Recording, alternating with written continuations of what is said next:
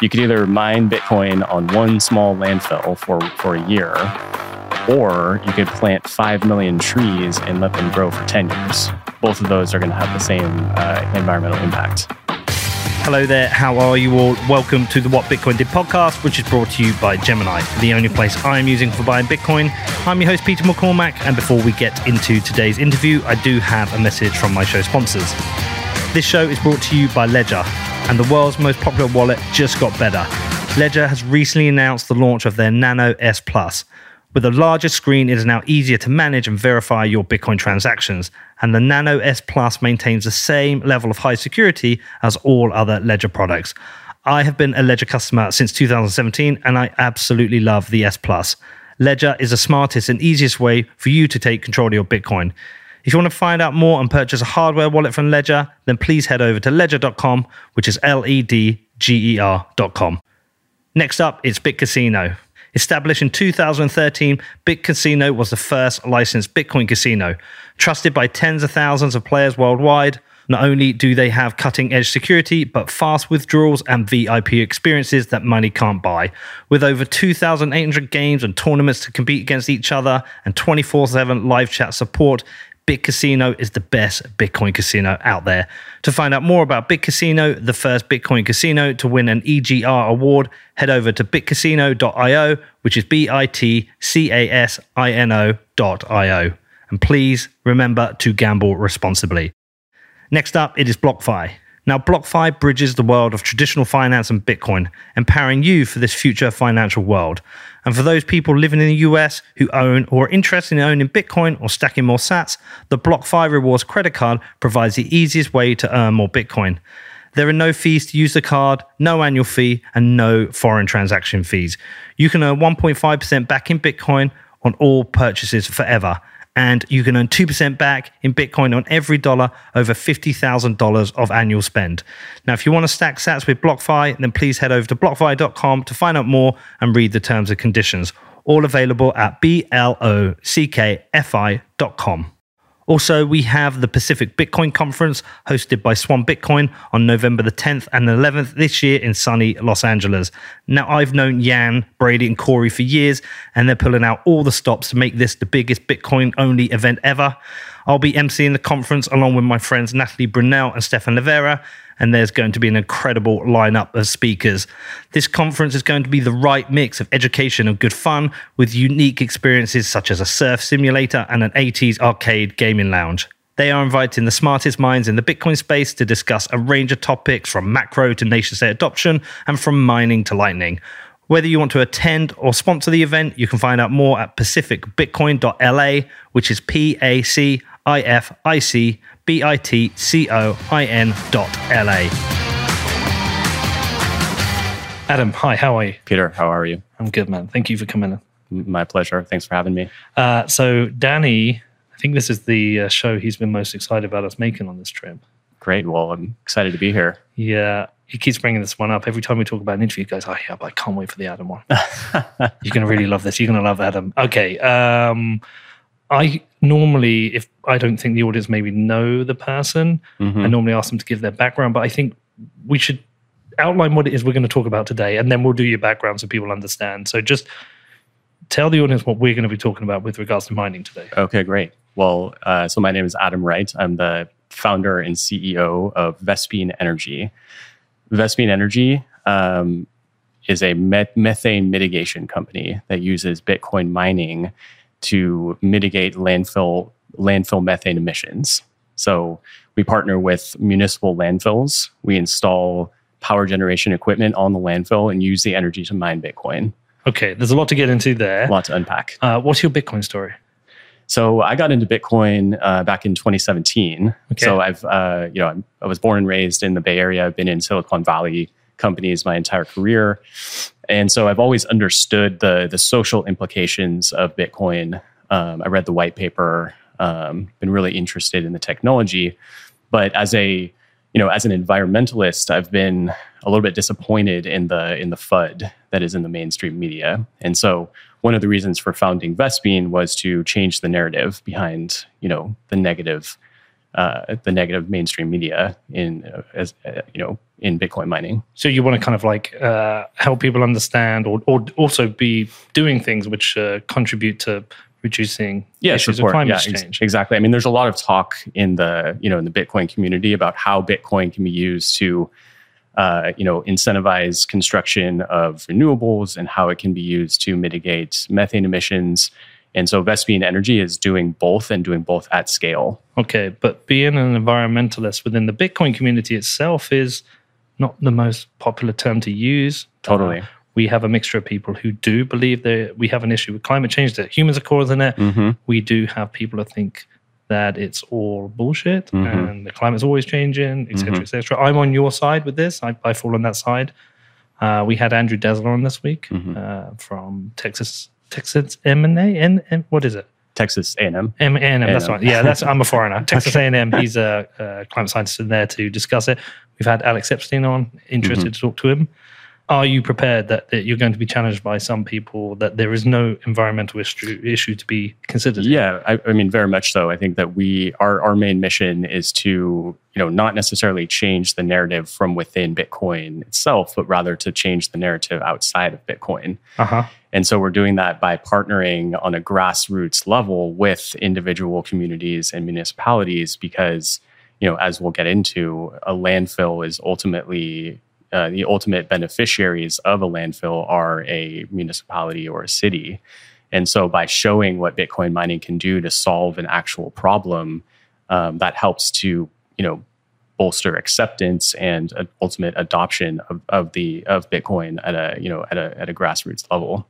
And like Troy would say, even if you don't believe there are issues of climate change, you don't have to have any issue with this Yeah. because it's just a, a mining company mining Bitcoin and uh, choosing to get its energy source where it gets its energy source from. Yeah, I mean, and Troy is a good friend, and he's actually uh, an advisor to our company. I think our our missions are very very much in alignment. Um, but uh, you know, we're we're really excited.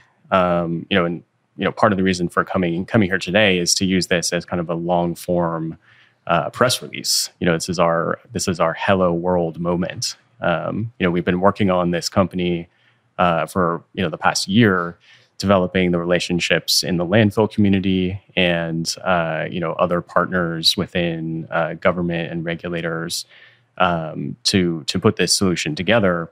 And we're really excited that our uh, our pilot site is under construction currently um, at a municipal landfill in Central California. Okay. Um, you know, we chose California specifically uh, because of its regulatory environment. Um, you know, California has some of the strictest air quality regulations in the country. Um, and so, you know, by starting in California and then scaling out to other states, you know, we can basically go anywhere. Okay. So, you know, it's kind of like learning how to scuba dive in the coldest water. If you do that, then you can go go pretty much anywhere. What were you doing before this? Uh, well, my career sort of takes uh, a lot of circuitous paths. I guess my my basic my main background is uh, in mechanical engineering. Okay. Um, I have a bachelor's uh, from UC Berkeley, um, and my my primary career was actually in submarines. So I my background is in uh, personal submarines, uh, recreation, and tourism. I founded a company. I was founded. I was a founder and CEO of a company called Deep Flight, um, which does you know highly advanced uh, personal submarines for private ownership and also uh, for tourism. So I'm used to tackling you know big problems and and solving kind of big engineering you know engineering issues. You didn't sell one to James Cameron, did you? I, I- we do we do know James Cameron well, Uh-huh. um, but we had some clients like Richard Branson and uh, Kind of know him. yeah, you kind of know him. Yeah. So, um, but you know the the addressable market of that is is sort of small. Uh, but again, being a Bitcoiner since 2017, um, you know I've I've wanted to, you know, we wanted to start a company that really addresses some of these climate issues that we think are are sort of, you know, preventing the further adoption of Bitcoin. Um, and so that's sort of the, the the basis from which Vespene was founded. So, how did you connect the dots for this? That's a good question. So um, it was actually so my my my co-founders and I. Uh, so there's three of us in the company. Uh, myself, uh, Joshua Glovin, and Aaron Levy. And so we were we were on a on a walk one day in a in a local park in Berkeley that actually used to be a landfill, and they've you know covered it with grass, and it's a nice place to play with dogs. But there's this big sort of industrial looking smokestack right in the middle of the landfill. And, you know, we never really noticed it before. We got up to, we got a little bit closer and we realized that they were actually burning off the methane in the landfill. And this landfill was closed in the, you know, in the 70s and it's still producing methane today. And so there, you know, there here here is this old landfill that has, you know, a million dollar piece of capital equipment sitting on with, you know, several, you know, hundred thousand dollars worth of maintenance per year that just for the purpose of burning off the methane. Okay. And so we realized that, you know, putting two, to, two and two together, being you know involved with Bitcoin, understanding Bitcoin mining. So we we also uh, founded a, a, small Bitcoin mining company that um, that does syndication. So we bring retail investors together and pool resources and put them into uh, co-location facilities. And so we knew, you know, we were familiar with Bitcoin mining. We have a lot of we had a lot of partners in the space, and so putting two and two together, um, you know, landfill methane was, you know, this this cheap and wasted energy source that you know we could capitalize with Bitcoin mining.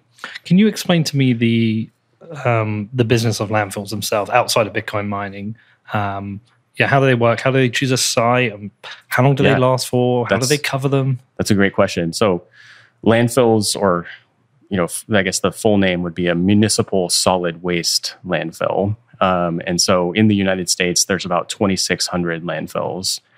Um, of those landfills, um, about 30% of them um, are so 30% of those landfills have active projects on them. And when I say projects, I mean that they are, you know, there's a power plant that's burning the methane and selling the, the power to the grid, or they are refining the methane into natural gas and then piping it into the pipeline. So these two projects, these two project types are very uh, capital intensive and are are not scalable. So they're only really they only really pencil out for um, larger landfills that are located close into cities, right? So that leaves about 200 or sorry, 2000 landfills that are not doing anything with the methane that they produce. And a landfill by definition produces methane because as garbage goes into the landfill, that garbage is decomposing and part of the decomp- decomposition process produces methane. So 2000 landfills aren't doing anything with the methane. 30% of those of that 2000 are flaring it because they're required to by the EPA. And the remaining 70% of them are just freely emitting into the atmosphere. So both of these sort of cohorts of, of landfills provides, you know, that this is our, these are our customers. So these are, these are landfills that are remote and decentralized and generally speaking farther away from city centers such that a traditional project doesn't make sense so, you know, when you're running a traditional project, let's look at the at the power plant example. With a power plant, you have to, you know, produce electrons on the site and then transfer those electrons off to where they're being used. So that requires infrastructure. And, you know, power transmission infrastructure can cost anywhere from one to three million dollars a mile. So the second one would be um, refining to natural gas and sending it to your your stove or whatever is whatever else is using natural gas. And that also requires transfer of physical things. So in the in the power transmission case you're transmitting electrons. In the uh, in the ref- gas refining case you're transmitting molecules. Whereas in our case we're you know vi- you know by virtue of bitcoin mining we're transmitting data and data can be transmitted you know anywhere in the world using a satellite satellite uplink okay so so, of those, was it 3,200 or 2,600? Uh, so 2,600 landfills. Yeah. Of about, those, of those, about 600 of them have an active project. Okay. So it leaves 2,000 landfills with nothing happening on them. And those active projects tend to be ones with just well-funded city, well-funded cities. They can afford to do it. Well, it, there would be things like in like let's take Los Angeles for example, yeah. large city, big you know big population center. So they haven't they produce enough trash to build a, you know a 30 megawatt power plant.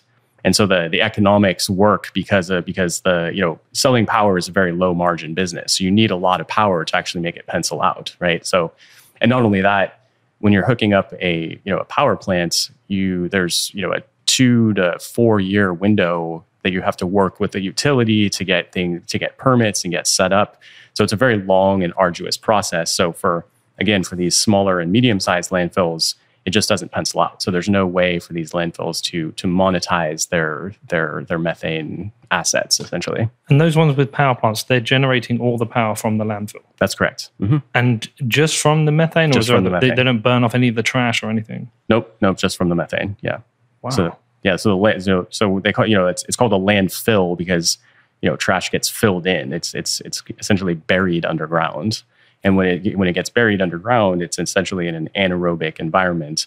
And in an anaerobic environment, that's where the the methane gets produced. Do they line these massive pits? They do, they do. So there's a they they line them with you know with with liners, and they put you know that when they so a landfill is split up into different cells, and after they finish a cell, they'll sort of cover it over with a liner, move on to the next cell, and then you know when landfills are constructed, they're generally constructed with a series of piping underneath. Uh, that's called a GCCS or a gas uh, collection and control system, and that's that's what actually allows the methane to flow up into a pipe and then um, either get flared or, in our case, put into a generator. Okay, so the ones that are flaring, Mhm. they're flaring because of specific rules, because it's explain why they Yeah. flare it. So, um, so the EPA, uh, Explain who the EPA is Okay, to yeah, people sure. not from the US. of course, EPA is the the U.S. Uh, Environmental Protection Agency. Okay. Um, so they have uh, basically a, a, set of standards, guidelines uh, for for landfills uh, to mitigate their methane emissions. So the EPA generally, you know, they they regulate how much methane can get produced from a, from a landfill, and so historically, the EPA has relied on states to sort of self police their methane emissions. Okay.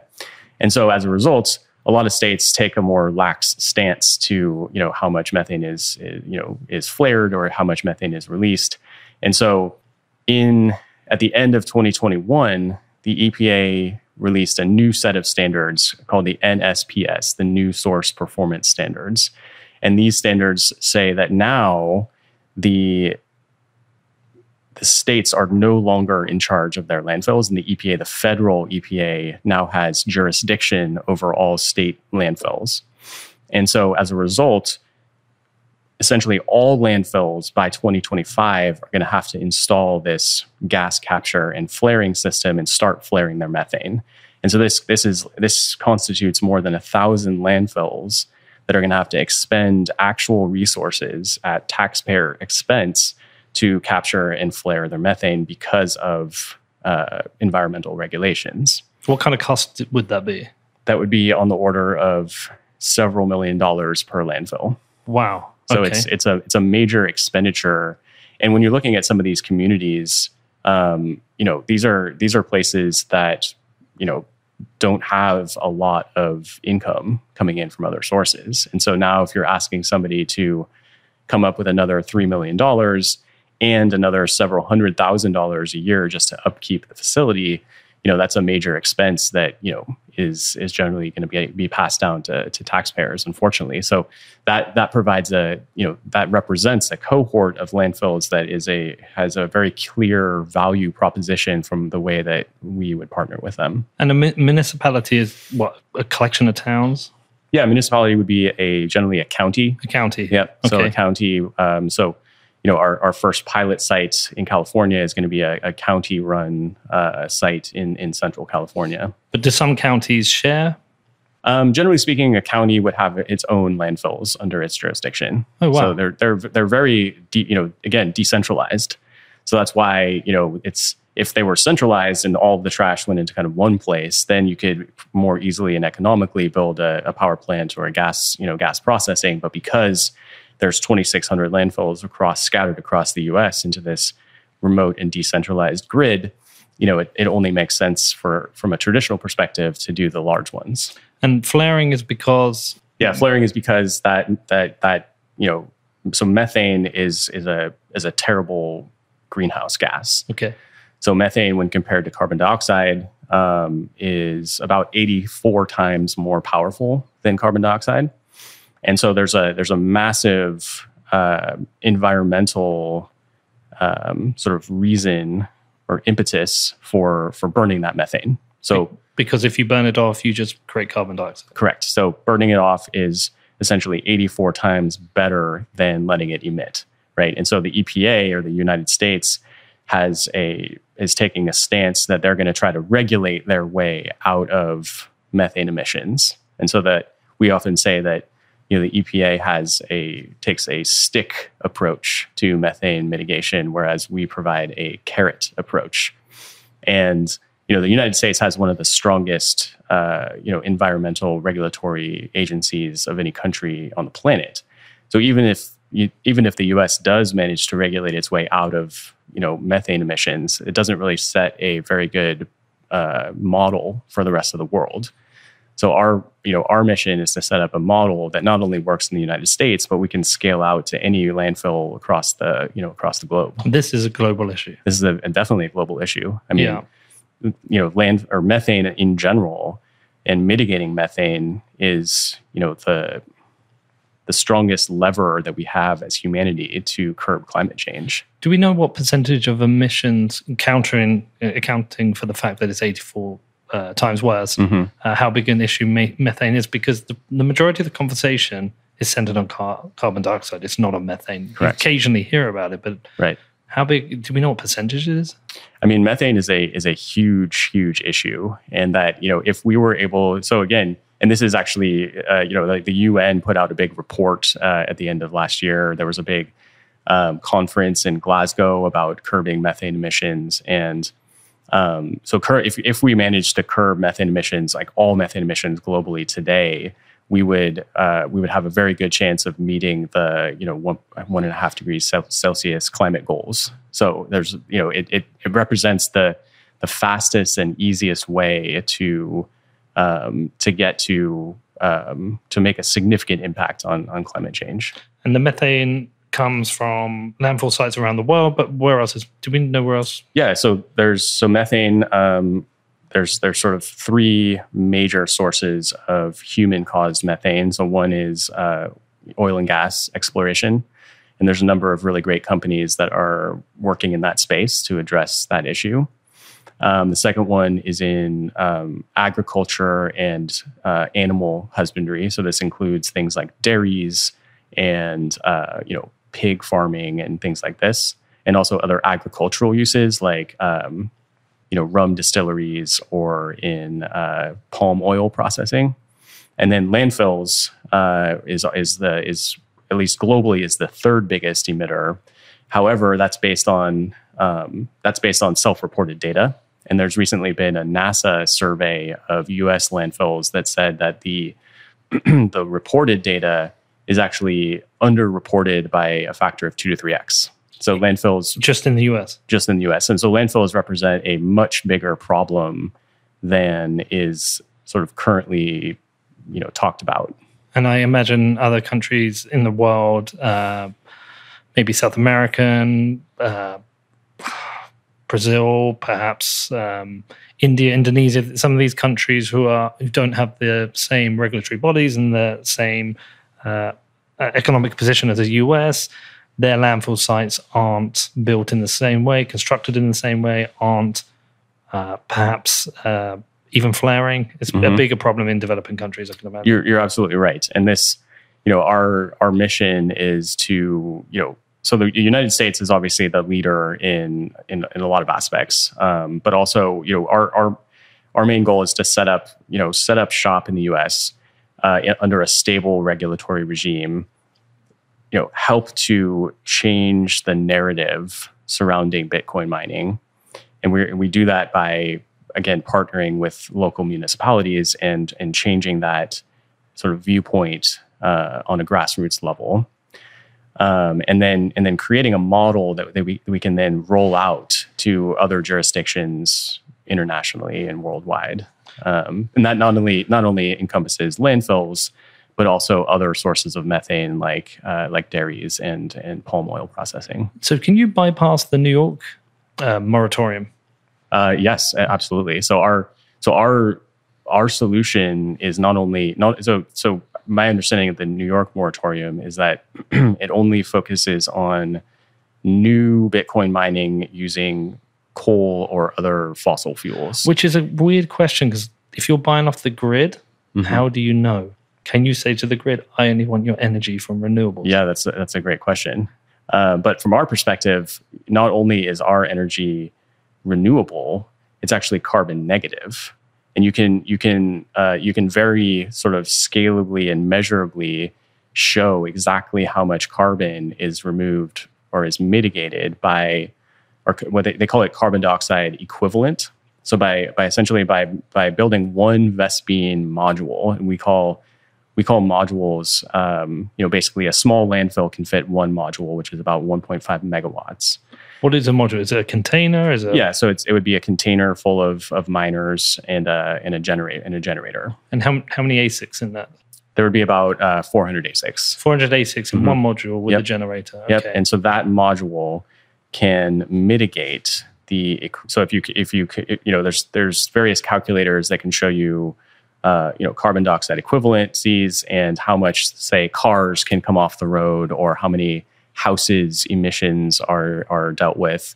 But the the one that we like is how many trees can you plant by with the Why? Because it's a bigger number. Well, so so you could either you could either mine Bitcoin on one small landfill for for a year, or you could plant five million trees and let them grow for ten years. Both of those are going to have the same uh, environmental impact. Uh, how many cars does it take off the road?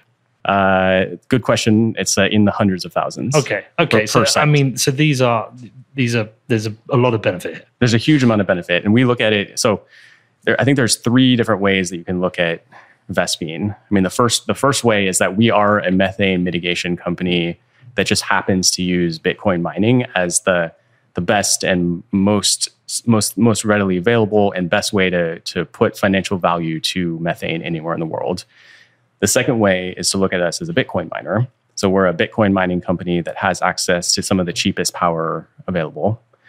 And the third way to look at us is actually a long term energy uh, producer. So we are, by virtue of having agreements with landfills, and so as taking a step back, a landfill is going to produce methane for decades, even hundreds of years. And so this is a long term play that also provides us with a you know a hedge against Bitcoin mining and a potential other revenue source, which is over time as that landfill grows and develops and population population shifts and potentially grows out towards the landfill because we have access to that gas we can then pivot into not just being a bitcoin miner but also being a power provider and so we can utilize this network this again decentralized network of uh, baseload carbon negative power producing facilities and supply that to to the grid. And we've used Bitcoin mining over the first five to ten years to amortize all the costs associated with building up that plant, such that when we do, if and when we do pivot into becoming a power provider, that even if it's a low margin business, we're still making we're still making good money. Okay, so when, when- when you go onto a site Mhm. and you've explained these uh, landfills are built in cells, Mm-hmm. um, I'm going to make an assumption that the amount of methane a site produces fluctuates. Yes. Um, f- One to do with how many of the cells are filled, so there's more Mhm. rubbish there, but also uh, does a new cell instantly produce methane, or as it decomposes uh, more and more, does it increase? Like there must be some fluctuations. Uh, so in general, a landfill is um, as long as that landfill is open, and they call there's open landfills are ones that are still receiving trash, Mhm. and closed landfills are ones like the one I was talking about in Covered, Berkeley yeah, where yeah. it's covered. And so as uh, if a landfill is open and on on average that landfill is going to be producing 3.6 percent more methane year over year. Oh, So okay. that landfill is is growing. So all of the old garbage is still producing methane, in addition to all the new garbage that you've stacked in. And so on average, if you look at it over all of the landfills in the US, in general, they're they're growing by 3.6%. Once you close a landfill, then over time that methane uh, production is going to drop off, and it, but it drops off very very slowly. So after you close the landfill, you're going to have you know potentially 40, 50 years of of, of methane that you're still going to have to deal with. Right. And so when you go knock on the door of this, um, Mhm. whoever's running this uh, landfill, and you say, hey, by the way, we want to buy all your methane off you, Mhm. and we're going to solve your regulatory issues with Mhm. regards to this, and we're Mhm. going to pay you for it, Mhm. And we're just going to put this container on the site, and you're going to make money from it. They're they like, are you fucking, oh, yeah, and we're going to do it with this Bitcoin thing. And they're like, are you mad? people yeah that's basically our so there, there is definitely a, a, an educational uh, aspect to it i mean you know everybody sees that there's a very clear value proposition that we bring to people so for example our, our pilot site so they're on the hook for a million dollar upgrade to their flare and and the whole purpose of this flare is this fucking massive thing i mean it's the size of you know a four story building sticking out of the ground and the whole purpose of that is to is to burn off the methane there's no other purpose of it and so they they go from you know having to be a million dollars in the red plus an, another 100k a year to, to to maintain the thing. So they go from that sort of situation to us knocking on the door and say, "Hey, how about you don't have to use your flare anymore? We're gonna we're gonna come in and we're gonna buy your gas from you." You know, they it's, it's sort of like why not? You know, the value proposition is so clear um, the the main thing is the is the is the education, right? And so in conversations, and you know, again, landfills are very traditional businesses, may not be may not have much exposure to to technology, let alone Bitcoin, and you know, one one of the um, you know one of the conversation that always comes up is what is you know how do you know that there's bitcoin in the landfill? You know so, so you have to really sort of explain it to them from the, from square one it, it, what is bitcoin mining? Yeah. um, you know how does it work? It's it's basically you're you're setting up a data center you're processing you know bitcoin mining is essentially uh, you're you're a decentralized auditor of the bitcoin network and you're getting paid for your services in bitcoin. And so when you communicate it on that sort of level that tends to you know make sense to people a little bit more. And so. are, you, are, you, are you buying the methane off them on a fixed price, or is it per cubic meter? I don't know how they do it. But. Yeah, so that that's a great question, and this kind of leads into our our mission or one of our missions of, um, you know, fostering increased adoption of Bitcoin. Yeah, and so so we actually set up a uh, a profit share. Okay. So we basically make the the landfill is essentially a you know a a stakeholder in the Bitcoin mining operation. And so we have, uh, you know, on so so that sort of protects us on the downside. So and we and we set a range of it. So it's basically like on the downside when Bitcoin mining metrics are rather low, we're paying the equivalent of anywhere from a half cent to one cent per kilowatt hour. It's pretty good. So that's on the low end, and that's when it's the most important to have uh, protection in competition with other miners, right? When metrics are higher, because of this, uh, the way that we've structured the profit share agreement, that they can make as much as four cents a kilowatt hour, but that the the payment is is, is capped on the high end and and capped on the low end, so they can still um, participate in some of the upside of of Bitcoin mining, but it protects both parties on the on the upside and the downside. Okay, is there any what is the risk and the trickiness with regards to Bitcoin price? When Bitcoin is sixty thousand dollars, it's super profitable. Mm-hmm. If we suddenly dump to twenty, it might not be. How do you guys protect yourself against that? Yeah, I mean, so that's that's that's why we we put together this type of uh, profit share agreement, and so right. this protects us in this in the times where Bitcoin is low. This protects us by having uh, a very low cost of power. When Bitcoin is high, sixty k, hundred k, whatever it ends up being, the maximum power cost we're going to be paying is four cents. And that's when it kind of matters less because the margins are so high. There is still a risk of Bitcoin's at a certain price that you could be underwater. That is a risk you're taking. Uh, well, I mean, I think based on the power price or based on our power cost in, in comparison to other miners, and then because of the the, the dynamics of Bitcoin mining, yeah.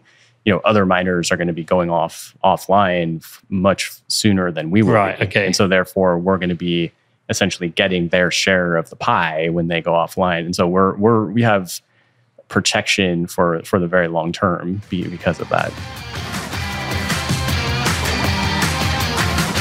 Okay, before we carry on with the interview, I do have a message from my amazing sponsors. This show is brought to you by Gemini, who I am using exclusively for buying and selling Bitcoin but I'm still only buying. Come on, look at this market. It is the time to buy. We're not sellers right now, are we? Now, I am also using the Gemini app for buying these dips, and I have also set up a DCA with twice monthly buys of Bitcoin. Both the app and the website make buying and selling Bitcoin super easy, and Gemini has invested in building industry leading security since day one. Gemini are running a special offer for listeners of what Bitcoin did All you need to do is head over to gemini.com forward slash WBD, and new customers will get $20 in Bitcoin when they trade over $100 or more on Gemini. If you want to find out more, please head over to gemini.com forward slash WBD, which is G E M I N I dot com forward slash WBD. Next up, it's Cake Wallet, who I have recently started using as my mobile wallet for Bitcoin. Now, Cake Wallet is a non custodial wallet, which means it protects both your security and privacy because it doesn't share important information with unnecessary third parties. With Cake Wallet, not only can you hodl Bitcoin, but you can easily pay privately with Monero. It has advanced features for Bitcoin, including coin control and automatic address switching. The app is also designed to make it very easy for you to set up your wallet and back up your keys. If you want to find out more, please head over to cakewallet.com or search for Cake Wallet in the Apple or Google App Stores. Next up, it is BCB Group. Now, BCB Group provide online business banking services for companies in the Bitcoin and wider crypto industry. And yes, I am now a customer of BCB too. They heard about my difficulty in finding a payment service provider that understands Bitcoin and they reached out to me. So I've moved all my business banking across to BCB and I could not be happier. BCB clients include major exchanges, market makers, funds, and miners active in UK and Europe, but they are now expanding globally. They have an amazing network called Blink, which facilitates instant free payments between BCB clients for all supported currencies. Now, listen, I know some of you have had trouble with this. If you're looking for a banking provider who understands and supports Bitcoin companies rather than creating hurdles, then like me, you may want to become a BCB customer. If you want to find out more, please head over to bcbgroup.com forward slash Peter, which is bcbgroup.com forward slash Peter. Also, we have Compass Mining and they are not just a sponsor. I am a customer of theirs too, and I am mining Bitcoin with Compass. I've been mining for over 10 months and have already mined over 0.7 Bitcoin, which has more than paid off two of my S19s. Anyone can start mining with Compass Mining, and to help you, Compass has launched the Compass Score to help you make informed decisions about your next mining purchase. The score highlights how good each ASIC deal is based on a number of factors such as price, mine age, difficulty, hashing power, and the current Bitcoin price. Compass makes mining accessible to everyone, and as a Bitcoiner, I am happy to be supporting the decentralized growth of the hash rate. If you are interested in mining and you want to find out more, please head over to compassmining.io, which is C O M P A S S M I N I N G.io. Right, okay.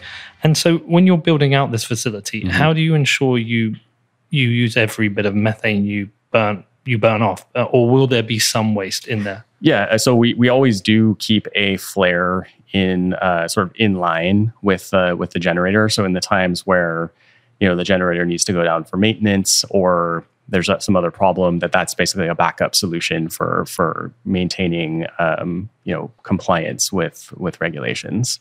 So there is always the, that backup flare that can you know that can burn off excess if needed. You know what's going to happen? It's going to be so successful. They're going to be like, we need more trash. Yeah, They'll be taking trash from. They could though. They could take trash from other municipalities, uh, municipalities because they can make more from it. Yeah, well, I mean, it's a way of looking at trash as a as an asset essentially, and so you know this go it goes from you know being a net uh, you know a net expense to to the municipality and to the landfill to a a, a value producing uh, you know commodity essentially. It sounds it's unreal. so I mean, you know, we're simultaneously, you know, I think there's there's sort of three things that happen si- simultaneously. Number one, we have access to some of the lowest cost energy of any Bitcoin miner on the market Yeah. because of the nature of the gas that we use. Second, we are solving a very clear and present issue with the climate and related to methane. And not and, and it's very scalable and measurable. And then three there there's a social implication because the you know the the ultimate beneficiary of a landfill is a city or a municipality. So any revenues that come in as as a result of our partnership goes right back into the community so that's sort of like if you talk about bitcoin being esg i mean we've pretty much ticked all the boxes It's alchemy. it's actual alchemy. In the times where um, you might be running a profit share, will that be paid to the municipality in dollars or Bitcoin? it's a great question great question You could be making California hold Bitcoin. Well, that that's actually uh, our our plan. You should Um, insist they receive it in Bitcoin. well, Make so- deal with it. and that that's a great that's a that's a I'm really glad you brought that up because again we we are you know committed to to Bitcoin and fostering increased adoption of Bitcoin, and so one of the things that we plan to do is have a slightly larger percentage offer a slightly larger percentage of a profit share if they agree to hold Bitcoin on their balance sheet for the long term Right. and we have a number of partners that we're uh, that we're aligned with um, that would would be basically um, you know solutions for that so cust- custodial solutions for that okay, so you're working on a pilot right now. Mhm. What's the status of the pilot? Where are you at? yeah so the pilot is uh, currently under construction Okay. and you know i think the the key to success here and and really with any bitcoin mining operation is access to capital Uh-huh. and so you know after our pilot site And ASICs. right well ASICs is a result of capital right so Yeah, but sometimes even with the capital, you can't get the ASICs. Yeah. Well, we're, we're fortunate enough to have really great partnerships. So um, we have a partnership with uh, Frontier Mining, who, uh, you know, they're a major uh, co-location provider um, as well as ASIC reseller. So we have really good, really good access to to hardware. Um, but then on top of that, you know, we're, we've recently closed, uh, you know, a major fundraising round with some, um, you know, pretty big name uh, venture capital firms, um, which I can't name quite yet, but uh, it'll it'll be out soon. Um, so our you know our access to capital is really going to ensure our ability to uh, to scale. And I think the you know the faster that we can get on the market and deal with this problem, the better it is both from a climate perspective and from a you know a social perspective. What is the cost to build out just one module? Um, it's approximate. I mean, there's the cost. The cost does vary to some extent depending on what. I mean, the big the big driver of the cost is the ASICs. Okay. Right. So depending on what uh, you know, what vintage or what model of ASIC you choose, um, in general, you know, it's about um, you know, it's about four million bucks to build out one one module.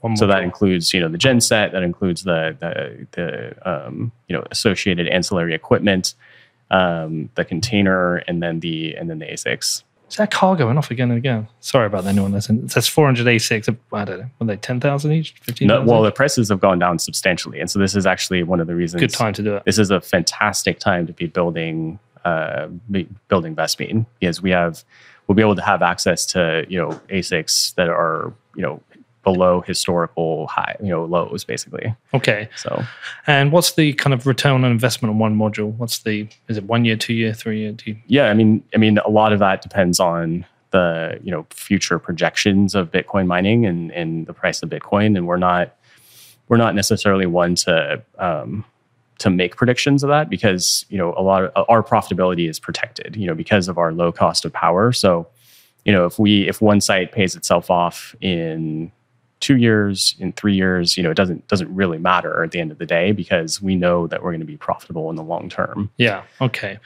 Um, so I'm thinking in terms of your, like what moat you have around this. Yeah. And your moat really is uh, understanding of this market, mm-hmm. having built out a, a pilot scheme that's successful. Mhm. Um, but your moat really is time, I think, because if somebody else sees this, they're going to go, "Huh, well, why can't we do this?" And they're going to have to go through all the stages that you haven't done. So, Mhm. pilot. yeah then, the- then you need to raise a billion and go and cover every site in the US. yeah, I mean the moat is uh, that's a that's a great point. Um, you know, and the moat is primarily our our you know so we are the first company to mine Bitcoin on a municipal landfill in the United States, um, and that is a you know a major milestone that is going to give us you know first mover advantage in the in the market.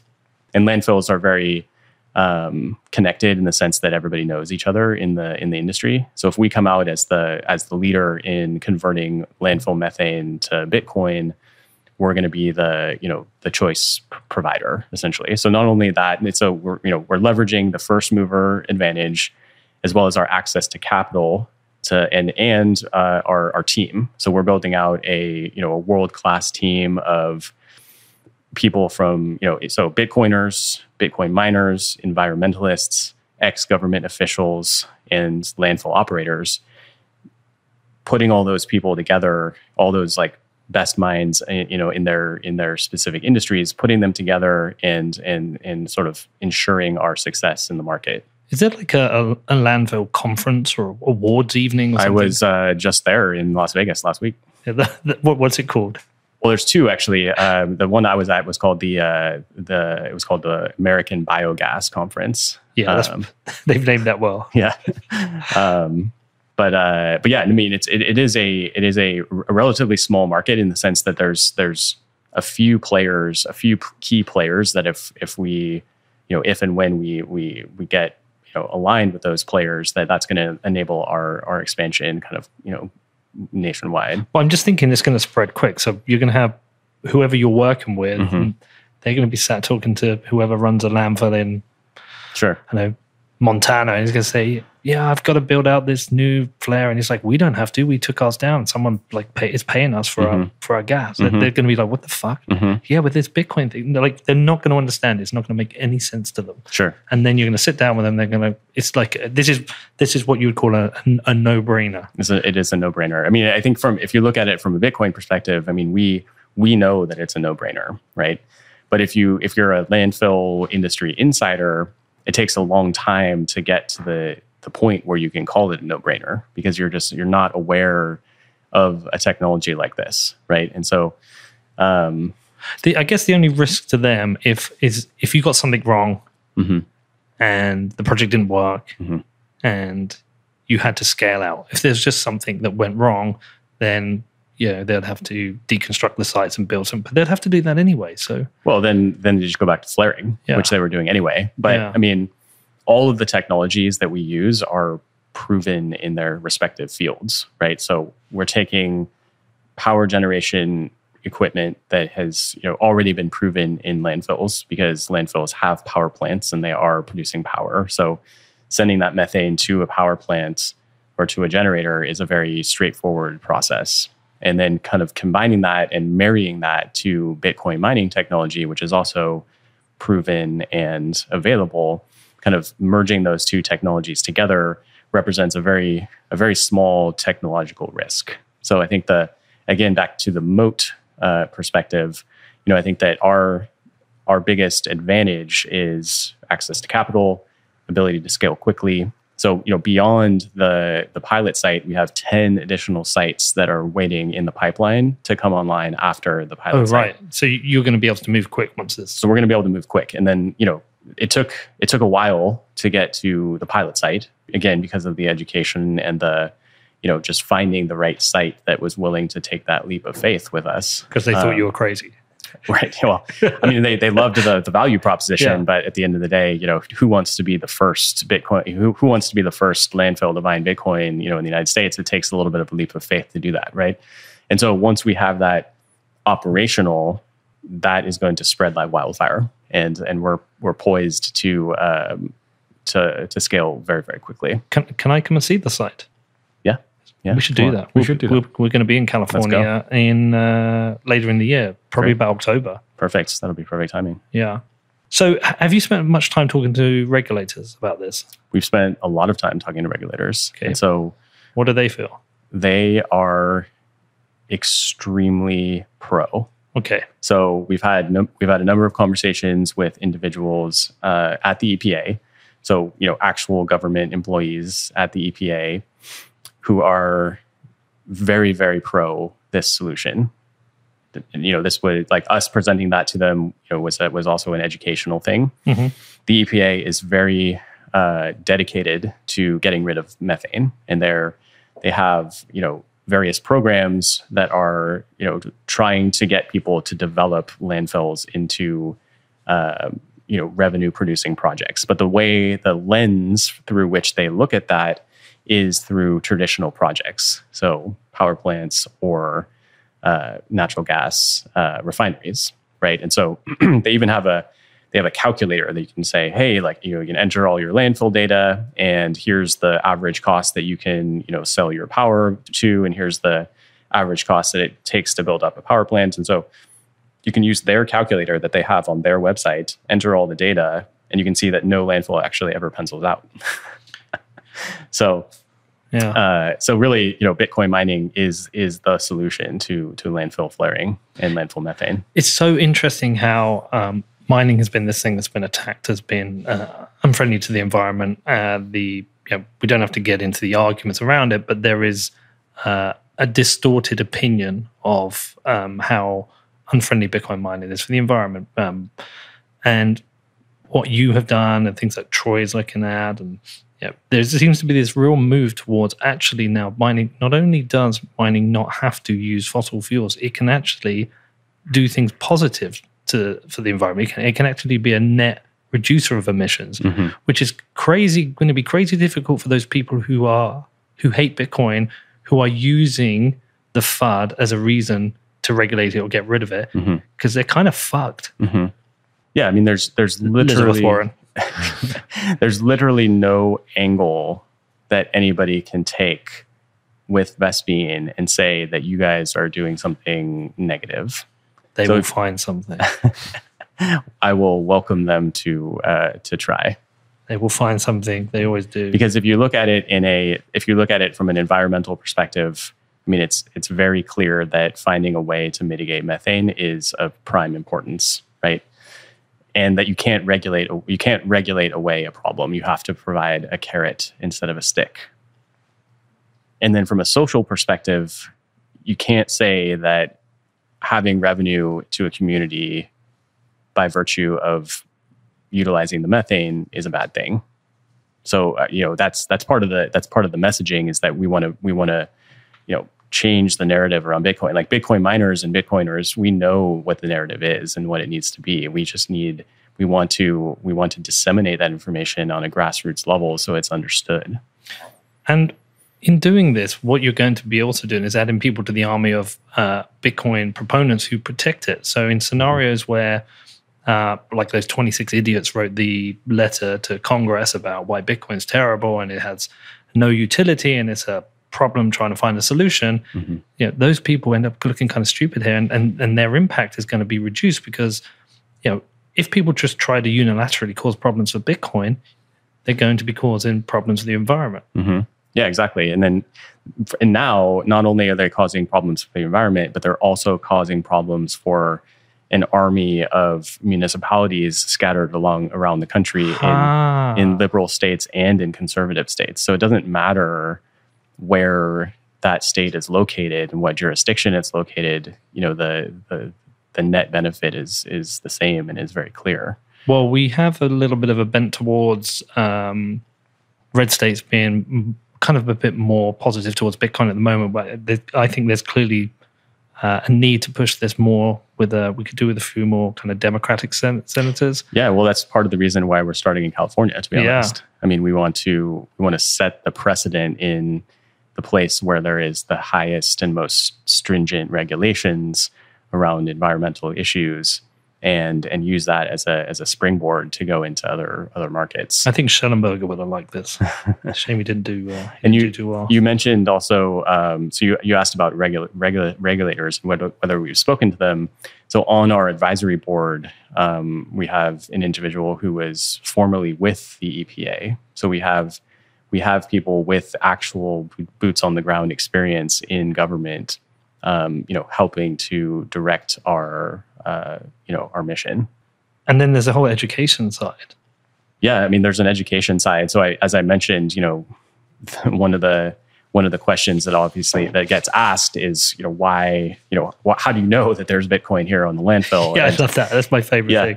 And so, um, you know, getting through that type of education is is sort of the first step, and just having people understand kind of what Bitcoin is and what um, you know why you know why Bitcoin mining works and why you can you know how you can uh, can monetize stranded methane without needing a grid connection.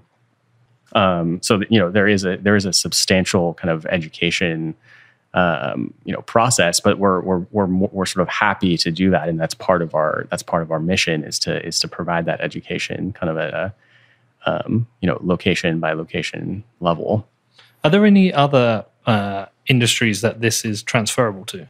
yeah so I, I think I mentioned um, you know other sources of methane Yeah. right so there's you know, and there's been pioneers in the Bitcoin mining industry. Um, you know, Crusoe Energy primarily that is uh, that's looking at methane produced in oil and gas.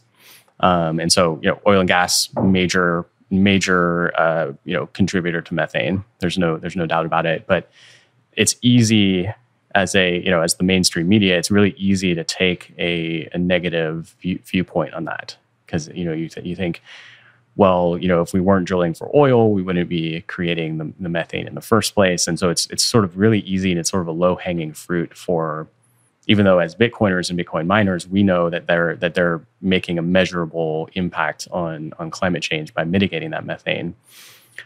But you know, aligning anything with an oil company can come with a, a negative connotation, right? Mm-hmm. And so we're we're here to help kind of bolster that that mission by adding on landfills to that to that narrative and saying that landfills are also a producer of methane, just having people understand that, but also to um, you know to show that Bitcoin mining can have a very measurable impact and when you're thinking, uh, when you're sat home and you're thinking about this long term, you're thinking, mm-hmm. yeah, I'm onto something here.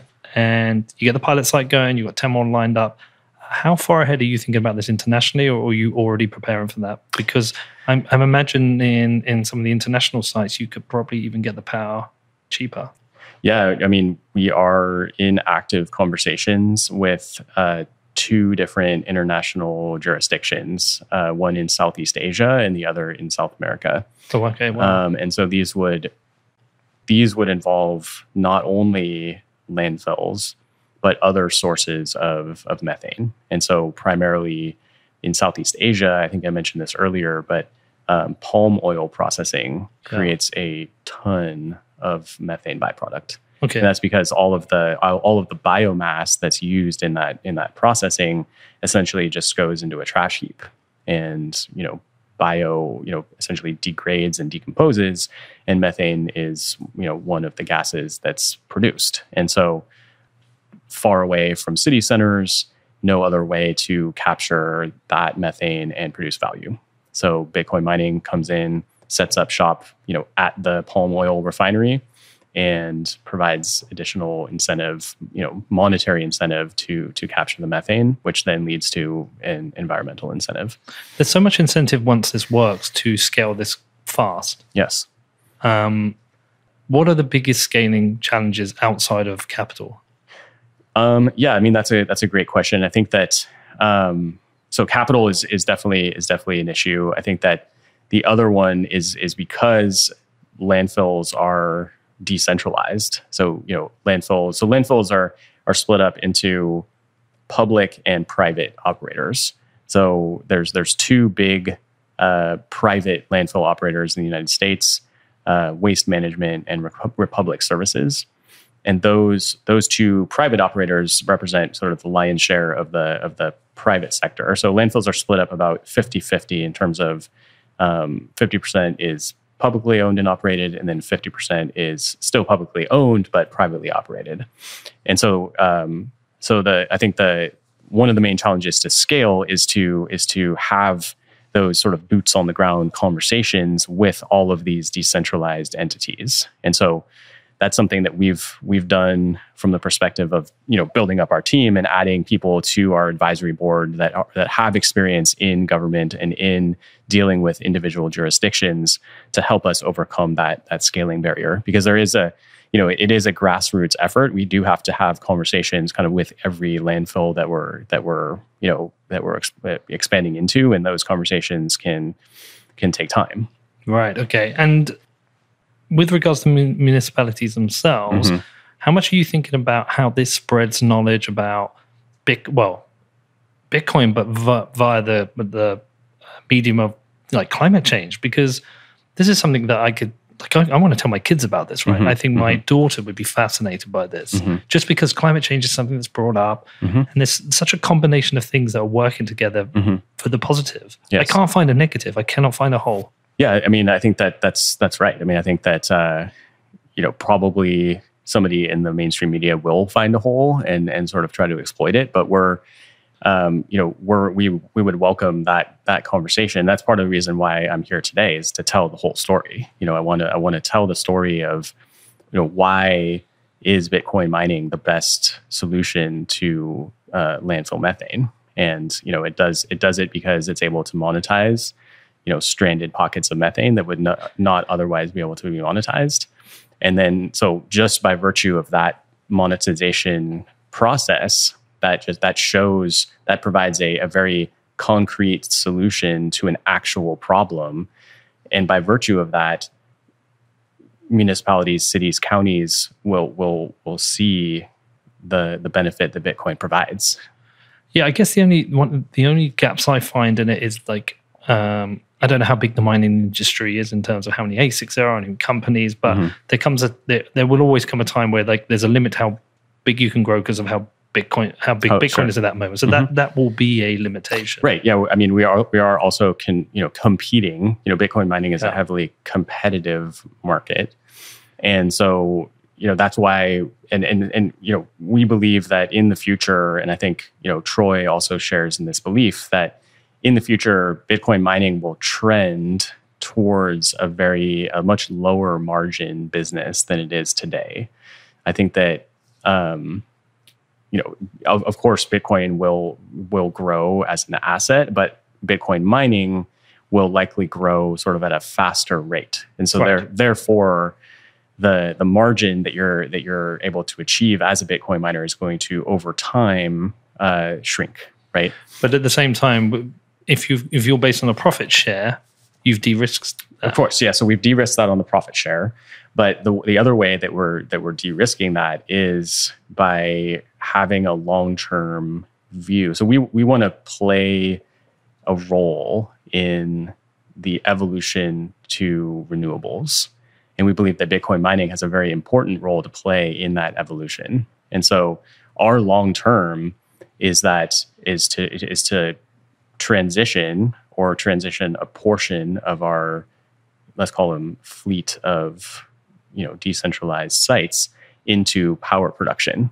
and so that's the so as mining you know as the mining kind of you know uh, margins start to shrink it makes more sense for us to start scaling into being a power producer Well, th- there's another interesting part to that. Sorry, were you jumping in there? I was just going to say, does the fact that you have the two different business models, so you got the profit share and just buying the um, methane outright, um, with the profit share, if you had 100% profit share on a site, could you then just use old miners on it because you basically have no cost of energy? So could you just put a bunch of S9s on that rather than S19s because you'll still be profitable and, and you don't actually have to pay for the methane? You still got an infrastructure cost. You still have infrastructure costs, but I'm thinking like as as your the fleet of ASICs get old, could you Yeah. just move them to profit share sites? so so i guess to to to clarify you know our our our, our intention is that all sites will be profit share sites that we're not Okay. we're not actually going to have a uh, you know a, fixed rate. So the the the, the profit share um, the way that we've structured the profit share is that there's a minimum and a maximum. So the minimum would be you know one cent maximum would be four cents and the profit share is going to fluctuate some somewhere in between those numbers Okay. so it's never going to grow. It's never going to. We're never going to be paying more than four cents a kilowatt, even at even when Bitcoin mining is is high. There's another interesting point to this as well, because again, it doesn't matter where you are on this kind of uh, spectrum of uh, of whether you believe in climate change or not. Mhm. But if you are one of those people who, who was concerned, there was always that issue like if Bitcoin mining continues to grow, it's going to have take, take up more and more energy. Mm-hmm. You know, where's it going to take that energy from? If it comes from fossil fuels, it will lead to more uh, uh, carbon in the atmosphere. You've actually created a model where there is an incentive to build out mining to reduce it. You've actually you've actually flipped it completely. You actually want mining to grow quicker, quicker because it's better for the environment. So we should encourage countries to move to a Bitcoin standard because going on a Bitcoin standard would make the world a cleaner place. Cleaner place. You're you're you're absolutely right. I mean, it's it's bit- I've, it- I've written your tagline there. it's counterintuitive. Yeah. Uh, you know, and you know, let's let's be honest. Like I I understand because you know because of all of the misinformation that's out there. I understand where a a mainstream media can go awry Yeah. of of the of the truth, right? And so we're here to to help to you know to help change that basically. It's fascinating.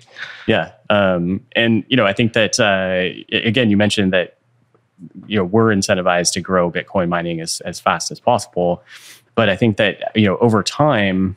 And, and I, th- I know that this is one of Troy's uh, core uh, beliefs as well. Is that you know Bitcoin mining is essentially a, a, you know a dung beetle, right? And so they're always seeking out the the cheapest uh, source of electricity in our case, you know, it's very related to dung beetles because this is literally trash that we're that we're turning into Bitcoin.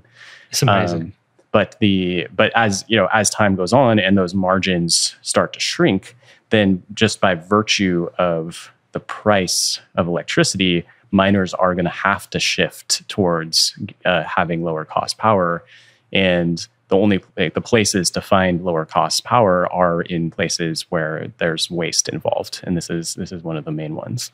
Well, honestly, I'm, i think it's brilliant. Um, is there anything I've not asked you about you, you wish I had? Um, I mean, I think we I think we covered uh, we covered quite a few. I mean, I think you know we could certainly talk more about the adoption side on the on the cities and counties.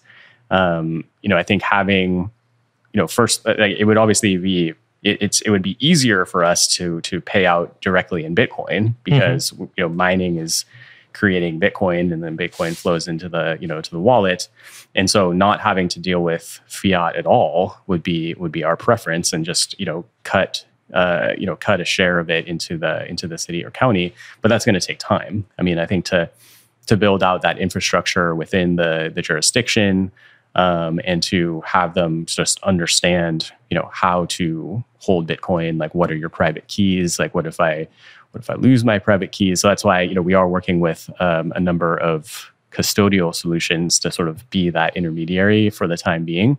Um, but we do see that as being a major part of our uh, our business and our growth strategy is by sort of by fostering the adoption and and hodling of, of Bitcoin at a uh, at a municipal level. And so, and this is you know this is this is government, right? So we're talking about you know not not necessarily the federal government, but state and local governments holding Bitcoin as a predecessor to federal governments holding it. Honestly, I, I think this is brilliant. Uh, it does remind me of the conversation with Troy a lot as well. Yeah, no, and Troy again, he's a he's a um, you know advisor to the business and he's he's he's been extremely helpful. I know that he's working on you know his big thesis is to you know hold the the same amount of sort of clean hash rate as you hold in in bitcoin and that essentially you know offsets if you if you are concerned about bitcoin as a, a, a you know as a source of you know emissions that if you hold the same amount of Bitcoin as you do, as or so, same amount percentage of hash rate as you do you know, percentage of Bitcoin, um, we are in that scenario. If a product like that comes to light, that we would be a essentially a producer of that hash rate, and that would be another market for which we could we could instead of you know sell, instead of self mining, we could we could use that uh, whether it's an ETF or some other uh, you know exchange traded product, we could use that as a as a hedge against our our self mining approach. It's brilliant, man. Honestly, the, the, it, even it's, in some ways it's uh, better than Troy. Sorry, Troy, I love you, man. But but with Troy's, he, he has this slight issue with if he's encouraging people to hold or to uh, buy green hash rate. Mm-hmm. There's a challenge where people are will challenge, well, is that green hash or what is green hash? And you're spreading fun. This is just we are taking a waste product and we turn it into Bitcoin. It's it's it's it's alchemy. Yeah, I mean, I love it. It's it's it's also you know if you look at it from a a Bitcoiner's perspective, it is kind of a again a no brainer, right? But it's a no brainer for everyone in in this part. Of it. It's no brainer for the regulators. It's no mm-hmm. brainer for the sites. It's no brainer for uh, Bitcoiners. It's no brainer for investors. Mm-hmm. Yeah, I mean that's that is uh, you know we we have gotten a lot of traction in a very short period of time. And, you know, part of that is it's very clear why. Right. Well, part of that is the, you know, obviously the founding team, but also the the the mission and the partnerships that we've that we've uh, that we've set up. And, you know, frankly, I think we're we're poised for great success. I think so too. Okay, if people want to find out about this, where do they find out? Yeah, so our our Twitter is uh, Vespene V E S P E N E underscore energy. So Vespene energy. Um, that's kind of the primary way. Um, or you can hit us up at uh, info at vespene.energy. Amazing. Well, me and Danny will come and visit the site as well when we get over there in October. I, I want to see it. Have you ever been uh, this excited about visiting a landfill? Uh, no, no. Apart from the one in Bedford, we have a we have a nice landfill in Bedford. Maybe you can put a site there. Hook us up with uh, some some British landfills. we'll go and see Dave the mayor and uh, see what he says. But look, good luck with this. This is very cool, and I'd like to have you back on one day um, to talk about how the project's expanded. I think it's super interesting, and uh, congratulations, man! Great idea. Well done. I look forward to it. Thanks, Peter. Okay, thanks for listening to What Bitcoin Did. If you want to get in touch, the best thing to do is head over to What Bitcoin Did Telegram channel. And if you want to support the show, all we ask is you head over to Apple Podcasts and leave a review.